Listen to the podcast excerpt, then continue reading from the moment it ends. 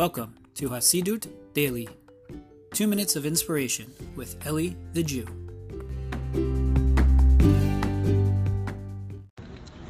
Shalom, shalom, my friends. Hope everyone's doing well. I want to share with you a quick thought.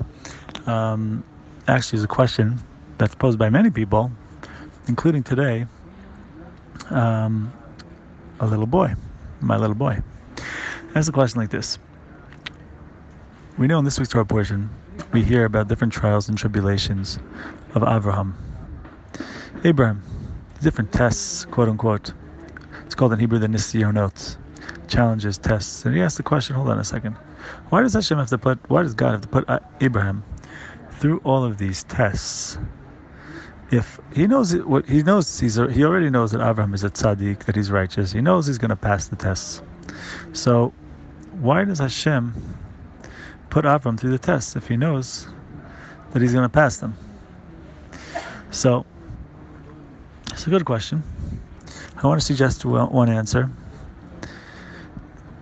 also that I shared with him, and that is, yeah, you could know, we could know that you're going to pass a test, let's say, but when you go ahead and have to, when you go ahead and have to, when, when you go ahead and do it, right, that builds you to be stronger, right? I can know that you have a certain amount of physical strength and that you'll be able to lift this particular weight in the gym. But when you go ahead and you lift that weight in the gym, you get stronger, right? So, so it's the same thing with the different challenges that we face, different, you know, trials and, and things like this that yeah sometimes it's to you know are you going to pass it? Are you not going to pass it? Are you going to be successful? You're not going to be successful. Are you dedicated? Are you not dedicated? But more importantly is that it's building you to be the person that you need to be right?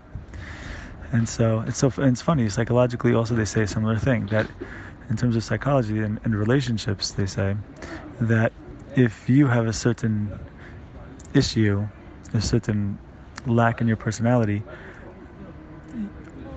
or a certain unresolved trauma, you are going to naturally gravitate towards that challenge, towards that issue, because it's something that you need to resolve within yourself. Or if you were had already resolved it, you wouldn't gravitate towards that situation again, towards that type of person again, towards that relationship again, that kind of relationship again, relationship with that kind of person again the point is to be able to build, go through that situation in order in, a, in the healthy way, making good choices, is what builds us to be strong enough to be beyond that situation.